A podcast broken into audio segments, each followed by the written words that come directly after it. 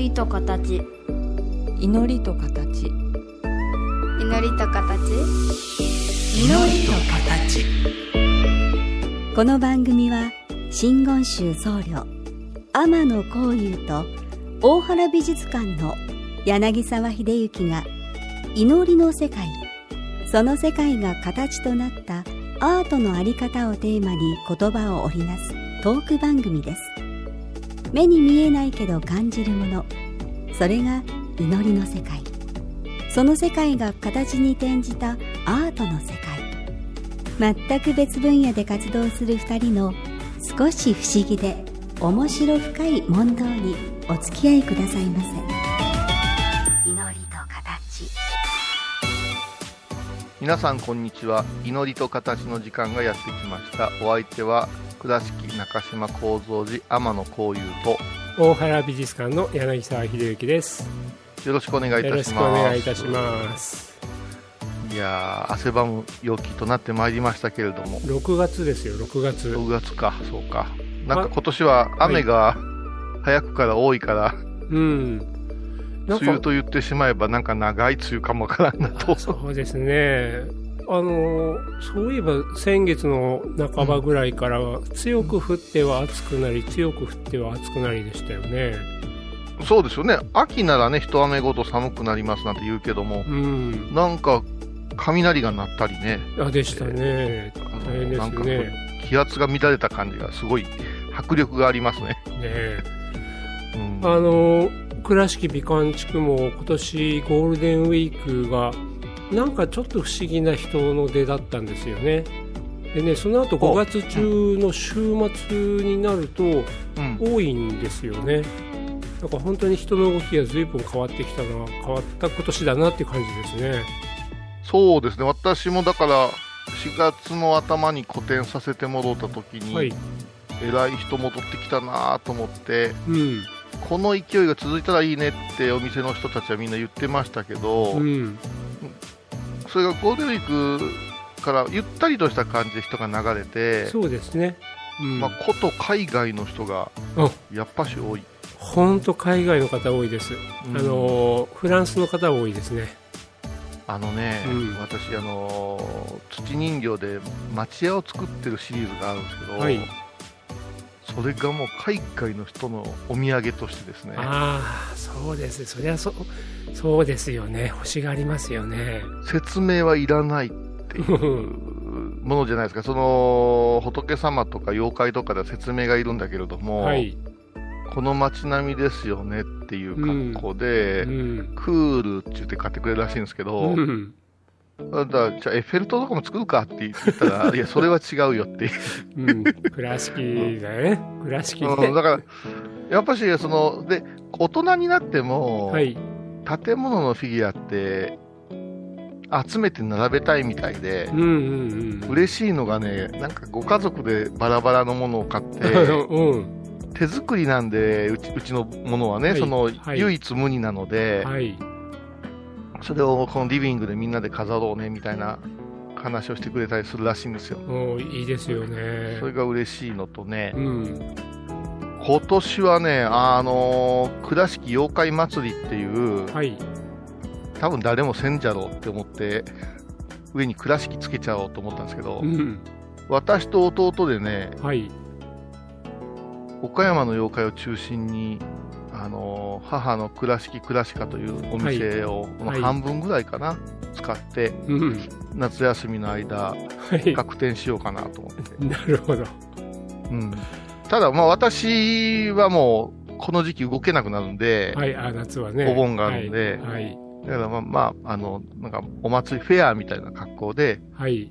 あの在庫はしないんですけど、はいはい。うん、今、井上遠慮とかさ、はい柳田国夫とかさ、はい。妖怪とバランス取るために、はい。ちょっと妖怪と相対するキャラクターを作ってるんです。ね。うん。いや今ねあの、うん。岡山県の妖怪をっておっしゃったから、まあ、うん。弟さんお詳しいけども、何を見れば岡山県の妖怪ってわかるのかなと思ってちょっと考えてたんですよ。でもえ妖怪ばかりではないんですね。いやいや、妖怪ばかりですよ。妖怪ばかり？うん。井上遠慮っていうのは？あ、井上遠慮わかります。はい。わかるでしょ、うん。だから妖怪を探求した人たちが、はいはい。まあ、正義の味方っぽく、てか妖怪が悪者ではないんだけれども、ね。うん。妖怪だけを、うん。あの人形を持っとくっていうマニアもいますけど、はい。お坊さんとか、はい。安倍の生命とか、はいはい。遠慮さんとか柳田国を一緒に置くとですね、うん。あ中和されるっていう不思議な世界なんですよ。あの大原美術館の本館の向かいにやはりまあ美術館の施設ですけど有林荘ってありますよね、はい、であの有林荘の四隅って何かあのうん。沖縄でいうシーサーみたいな守り神みたいなのがあるんですよね。はいはいはいはい。うん。であれはあの伊藤忠太先生の、えー強い影響だろうと思うんですけどうん。あの伊藤忠太像なんかもいかがですか？ああ、ちょっと、そうですね、今探してたんですよ、はい。その辺のキャラをですね。うん、あのーまあ、建築家として東京帝国大学の先生であの築地の本願寺さんなんかはねあの、はい。伊藤忠太さんですけども、あのーうんいわゆる妖怪に限定ではないですけども、うん。そういったものをかなりご研究されていたところがあるのと、はい。あと今我々ってどうしてもアメリカかヨーロッパかって見ちゃうんですけども、はい、あのオリエントなんかをすごく研究されてたんですって伊藤忠太先生って。有林荘はどうなるんですか？えあ。影響だけ？え有林荘はあの和室もあれば洋室もあるしはい。で外壁の色瓦の色は中国風かなってところもありますし、はいはいあと食堂なんかの中のデザインは中国風なんですよね。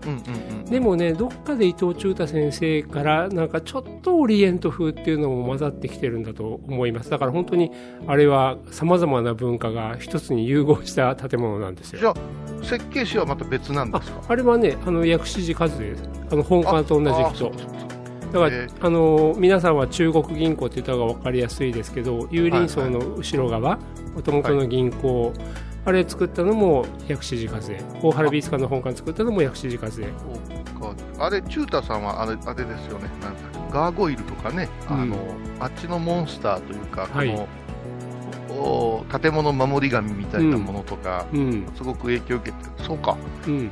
宝封寺なんて言葉がありますからね、その宝封寺、はいあまり好ましくないうんなという方角にうん。貼ることによって、はい。鬼門を封じたりとかね、はいはい、えー皇神様とか、そういう考え方あるけど、うん。そのチュータさんは、それが海外まで頭が伸びていって、はい。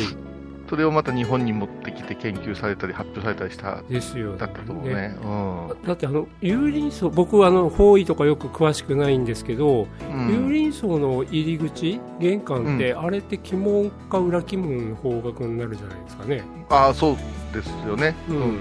あの美観地区は面白くってね、うん。あの時々あの商売やってる人たちが言うこのとこっち側は流行るけど向かい側は流行らないんだとかうん言うんだけどえただそれは方角的な火の当たりの印象だけなんですけど、うん。うん、だからちょっと照明とか工夫すればうん。あのお客さん入るよいう話をするんだけど、はい、割と相談受けますよ。そういう相談も小遊さんのところ行くんですか？ああ、うちの、やっぱしうちの言うたらいいけど弘法大師空海様という人は、はい。ものすごいですよね、そのうんあの方角的なものの研究も。はい。だから、伝わってますね、なるほど、あね、の方が。うん。だから、うん。おのずと研究を、研究というか、うん。使えるようにならなくちゃいけないので、うん。うん。前に多分話して、ピンと来てもらえなかったかなと思うんですけど、時計の羅針盤をそのまま図面の上に置いてしまうんですね、ポーンとね。時計の羅針盤を図面の上に置いてしまう。ちはい。地図地図とかあ要するに図面って建築の図面ですか？それ建築の図面とか、うんうんうん。それから地図とかに置いてしまうんですよ。はい。そうすると、その、12345でもできるんだけども、ん。ねえ、牛、トラウ、タツミで、うん。12の方位が出るじゃないではいすか。はい12の時間が出るけど、はい。時間イコール方位っていう考え方があるんですよ。はい、でその時間とあ方位をこううん合わせていって、うん、この方向は、あー例えば、あーどうしたかな、牛蜜時の、牛と牛蜜の時間だから、はい。ここは、あの、よ夜というか、明け方手前に当たるはい。玄関なので、はい。これをもう少し、ちょっと朝の8時とか10時の方角にした方がいいよね、みたいな。ものの見方をしていくんですあよ。なるほど、なるほど。うん。そうすると、うん。えっ、と、土地全体も見れるし、うん建物全体も見れるし、うん。部屋も見れるし、はい。こう大きくしたり小さくしたりしながら、はい。はい。適材当てていって、うん。今度はその人間の、うん。例えば柳沢さんの柳沢さんの生年月日とかも、はい。それに当てはめていってみたいな、ああ、なるほど。あの統計学みたいなのがちょっとあって、うん。それでどうにもならんところがやっぱ出てくるんですよね。はい。はい。で、ちゃんとね、あの、法風自由ってその、あんまり好まれない法学には、うん。こういうお札を貼りなさいっていうのがもう1300年ぐらい前からへあーあるんですよ。例えば、ん京都に、あの、お城の南とかで城南宮はい。ね、はい。神社があるんですけど、はい。まあ、多分日本一の大富士のお札っていうふうに僕らは教わりましたね。う。うんん。え、そのお寺があることがすごいんですか？それともそこのお札が？それはじ神社ですね。神社、あ神社が。はい。そこのうんお札の効力がすごいんだって、うちら師匠なんか教えてくれて、うん神その神社ですね。はい。そうそう。だからうんそこで笑うのがおかしいのよ。あ、わ笑うんじゃなくて、あの、お寺さんだけれども、神社そうのそうそうそう。方がってこだから、とですよね。あの、うんそこで笑うっていうのがもう皆さんの一般的な常識なんだけども、うんあの、我々から言ったら、お寺も神社も同じところから生まれた発想なんで、うんはい。いいものはいいもので神社の方へ、うん。えーご依頼してうん。授かるんですよ。うーんであの神社の方々も、うんあの真言宗のお寺にアドバイスを受けたりするのが日常なんですから、柳沢さんが、うんあのーその奇妙に思うところが、すごく興味深いところでもあるし、うん。早くその奇妙に思うところがはい。世間一般で外されていくと、もっと神社とお寺の発展があるなっていつも思うんですなるほどね。うん今で、途中であの、その図面地図、建物の図の上に羅針盤ってお話から伺ってて、なんかヨーロッパでいう先生術なんかと感覚が近いんですかね。あそうなんですよ、だからうん宿陽教っていうお経があって、はい。し宿陽教宿陽教、宿陽教は宿命の宿ですよ、宿とはい、はい。南曜日の陽なんですよ、はい、はい。でこの宿陽のことを書いたものっていうのは、うん。もうズバリ星にうん。運命、定めがあるっていう、はい。だからああなたにはこの星が定め星ですよみたいなうん。ものがあるんですけれども。それが生まれた場所と、うん。先生術が生まれた場所が、うん。西へ栄えたか東へ栄えたかみたいなとこなんですよねインドの流れとして、うん。だから先生術もうん実は見方を、あのーちょっと変えればうん。すごく我々真言行者には役に立つうん。あーポイントもたくさんあるという。ね。ね、だからきっとね、あの、うんあの、お寺さんと神社さんとか、東洋と西洋とかでね、なんかすぐ我々が今の区分でもの考えちゃうけど、まあどこかで、なんていうかな、自然というか世界をじーっと長い間観察した知恵のある方たちが生み出していったものだから、まあ根っこが一緒とかっていうより、なんか感覚的に似てるんだろうなというのは。根っこが一緒だと思うんですよね、うん私あの、そのアート、美術の世界で煩わしいな、まどろっこしいなって思うことが一つあって、はい。日本画と西洋画って分けるじゃないですか、はいはいはい。なんで分けるのかなっていう感じがすすごくして、はい。それをすごくいい意味で曖昧にしてくれてるのがはい。戸田次郎さんであったり、うん。あ大原美術館じゃないかなと思うわけですよ。うん。あのーそんな話ならもう30分でも1時間でもできますね。だからそこなんですよ。だからはい今、神社は神社で、お寺はお寺で割るから、すごくススケールが小さくなってるし、はい。宗教家の中でもそれを誤解する人がすごく多いから、はい。それがすっげえ奇妙なのが、うん。文明開化の音がし始めてからスケールが小さくなってるのが、はいはい。ちょっと信じられないなっていう感じ。うんだからね、江戸時代までの方がう、ん。ある意味グローバルだったし、はい。なんか、ジャズはジャズ、クラシックはクラシックいう聴き方をしなさいな、いうような、はい。耳まで変えなさいみたいな雰囲気があるのとよく似てて、うん。なんか、絵なんて、両方見れば、あの人いたじゃないですか、あのー奄美大島とかであ絵を描いた田中一人村？私も大好きなんですけど、はい。田中一村の絵なんかポーンと絵の絵をあんまり詳しくない人に見せたら、はい。何人が描いたか分かんないと思うんですうん。よね。はい。うんわかりました。ちょっとじゃあ一曲やらさせていただいて、その辺の話をさらにね、ぐ思わぬ方向へはい。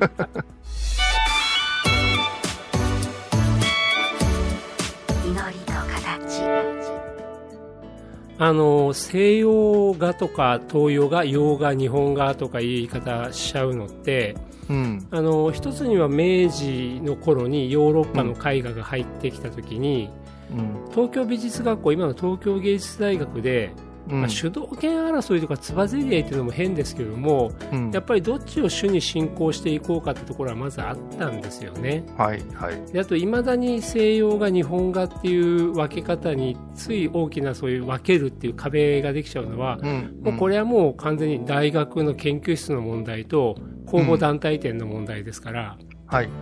だから逆に言うとね、うん、1980年代から90年代の頭ぐらいかな、うん。日本画とは何かみたいな問いかけがすごく多かったんですよね。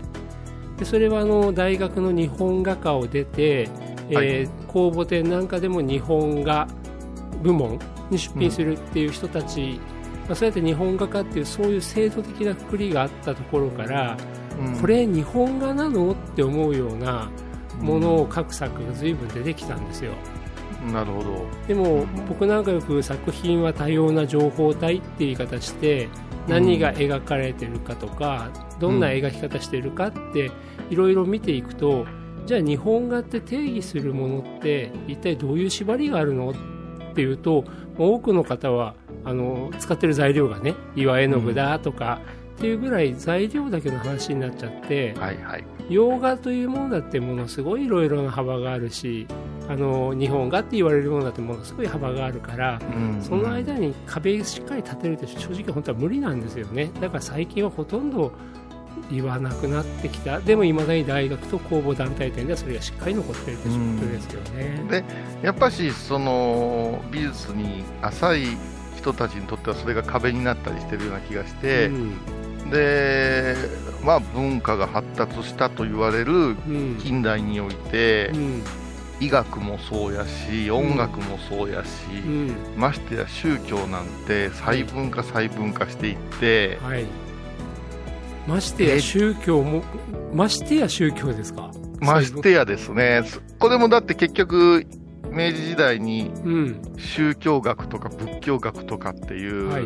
賢い人たちが研究材料として動き出してうん。違いを、いまだにうね、ん。あのー学者のあこう和訳された学者さんのはい。文章ブッダの言葉とかを、はい。僧侶が鵜呑みにするんですよ、うん、ただそうなるとあーまあ大乗仏教というくくりでは OK なんだけれども、はい。兼業と密教なんていう分け方をしてししてると、うん密教側のお坊さんがものすごく兼業チックな話してるなと思うと、うん。結局明治以降に研究されたものを参考にするからおのずそっちへ行ってしまうっていう、うん。あーものでう、ん。だから寺と神社って言っただけでものすごく窮屈に捉えられたりうん。中にはバトルさせたいなっていうようなうん。流れもあって、いやいやそうではなくてここの歴史のあるおお宮さんのお札はすごくってねって、うん。で途中から密教の影響を受けてんですよねなんていう話をすると、もう目丸くして話が止まっちゃうんですよね。うん。でもね、神仏分離例で分けられちゃったところがあるわけですしね。うん、でもお恐ろしいのはたかだか100年ちょっとですからね。それでここまで、あの、日本人の解釈が変わるっていうのは、すごいし、うん江戸時代以前ってどうやったんやろうねって、こう、うん取り戻すこととかね、考えてはいいくと、うん。あの僕、日本の近代美術の勉強が一番主にやってはいるんですけども、はい。もうまさに明治以降にヨーロッパ化することで近代化し、まあ、その中でものすごく分ける分ける分けるって方向に行ったわけですよね。はい。ででもねさっき伊藤忠太さんのお話なんかも出させてもらったけど、うんやっぱりヨーロッパと東洋西洋と東洋っていう二元論じゃなくて、あのオリエントの歴史をたどってみるとかね、うん。ううんん。あるいはもう合理的な解釈だけではなくて一見不合理に見えるかもしれないけど実はずっとある種合理的な積み上げで出てきてきたい。仮想とかね厄除けとかね。うんああいったものの可能性ってまだなんだろうな明治から大正とか昭和の頃まではちゃんと生き延びてたんだろうにそれがさらにガチガチに今そうに分けられているのがなんかアートの世界では少しまたそうじゃないよねって方向になりつつあるのかなってああ、感じそうですか。それは、本当に、羨ましいことでうん。あって、うーん、まあ、最初の話に戻しますと、妖怪あたりがその辺ですよね。ですね畏怖の念を持つとか、うん。それから、まあ、医学なんかもももろですけども、細分化して内科だけでも13ぐらいに分けられるとか、はい。うん。それから、がん細胞に直接光線を当てるとかだけれども、うん。昔はもっと予防をしてたと思うんですよね、予予防。防ね。うん。うん。その予防っていう部分がうん、お札であったり、はい灯であったりしたんじゃないかなと思うんですよね。う。ん。うん、だから切除とか、はい。その殲滅とかっていう考え方ではなしに、ああ予防することによってう、ん。共有というか一緒に生きて共生しましょう的なものがうん。あ,、あってう、ん。だから、あのー仏様を極めようとやってると、妖怪や幽霊いう話は、はい。結構漫才ではなくて面白いジャンルで、うん。うん、まあ、そのことをやってるお坊さん少ないから、すごく規定列に見られちゃうんですけど、またまたこういうさ、みたいに言われるけど、うん。うん、その辺は、だからアートにこう表現すると、びっくりするような意外な人が喜んでくれたり、うん。うん、なんか今、い一番面白い不況かもわからんなと。うん、あの今のね伺って僕が今パッと思いついて何かいいことが喋れるかというとそんなことないんですけど、うん。やっぱりあの20世紀の頭ぐらいまでに科学というものがすごく膨らんできて、まあうん。進歩してきた、結果目に見える世界とかかんなんか目に見えない世界とかってまた分けられちゃうけどもはい、オカルトがある程度オカルトと今言われちゃうようなものね、はい、はい。いうものが生まれてきたのって科学が進歩したのと割と背中合わせですよね。そうそうそうそうそう、そううんそうなんですよね。不思議は不思議で片付けてたんだけれども、ん解明とか探求とか、あの科学の科科っていうのは、些細っていう意味も含まれてるから、はいもう超重箱の罪を爪楊枝で続きますよみたいなところがあるから、うんだから、まあ、中には、科学者の中には頭でっかちがおって、うん生命倫理なんか間違えてしまう人も出てくるんだと思うんですけど、うんああいうもの、だからトータルバランスとして、江戸時代ぐらいまではみんな受けてたから、うんすごく寛容やし感受性豊かやったんじゃないかなって気がするんですよね。そうですねうん。まあね私もでもさっきの神社とお寺でああそうだ何俺言ってんだろうってついあえ？って言っちゃったけども そうねこういうことを話している人間でもやっぱりと次第次第にそうやってね神社とねお寺とかね日本画と洋画はとかねなっちゃうんですよね。だから倉敷って街はその意味では本当にスモールパッケージはでい、両方が生き延びてるんですよ。そうですね。あのー大原家が、まあ、頑張ってくださってるって思うんだけれども、はい、だからそういうことを解きやすい街でないといかんしう、ん、そこに住むものは説明できたり、もっと寛容になれば面白いなと思うんですけどね。じゃあちょっと今度そういう観点でまた倉敷を論じてみましょう。今日もありがとうございました。はい、どうもお疲れ様でした。今回のお話いかがでしたか？祈りと形は毎月第1第3木曜日のこの時間にお送りします。次回もお楽しみに。